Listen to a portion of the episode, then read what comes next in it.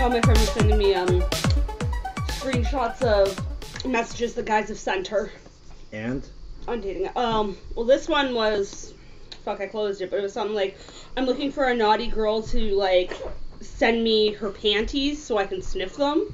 And Yeah. she was like, okay, it's nine hundred dollars. And he's like, wow, that's expensive. She's like, I never once said I was cheap. your friends did that? Yeah. That's hilarious.